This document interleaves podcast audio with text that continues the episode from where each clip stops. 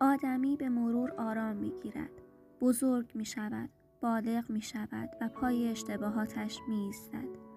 آنها را به گردن دیگران نمیاندازد و دنبال مقصر نمیگردد.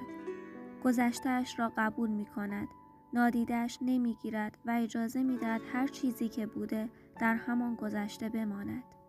آدمی از یک جایی به بعد میفهمد که از حالا باید آینده‌اش را از نو بسازد، اما به نوعی دیگر میفهمد که زندگی یک محبت است، یک غنیمت است، یک نعمت است و نباید آن را فدای آدم‌های بی‌مقدار کرد. اصلاً از یک جایی به بعد حال آدم خودش خوب می‌شود.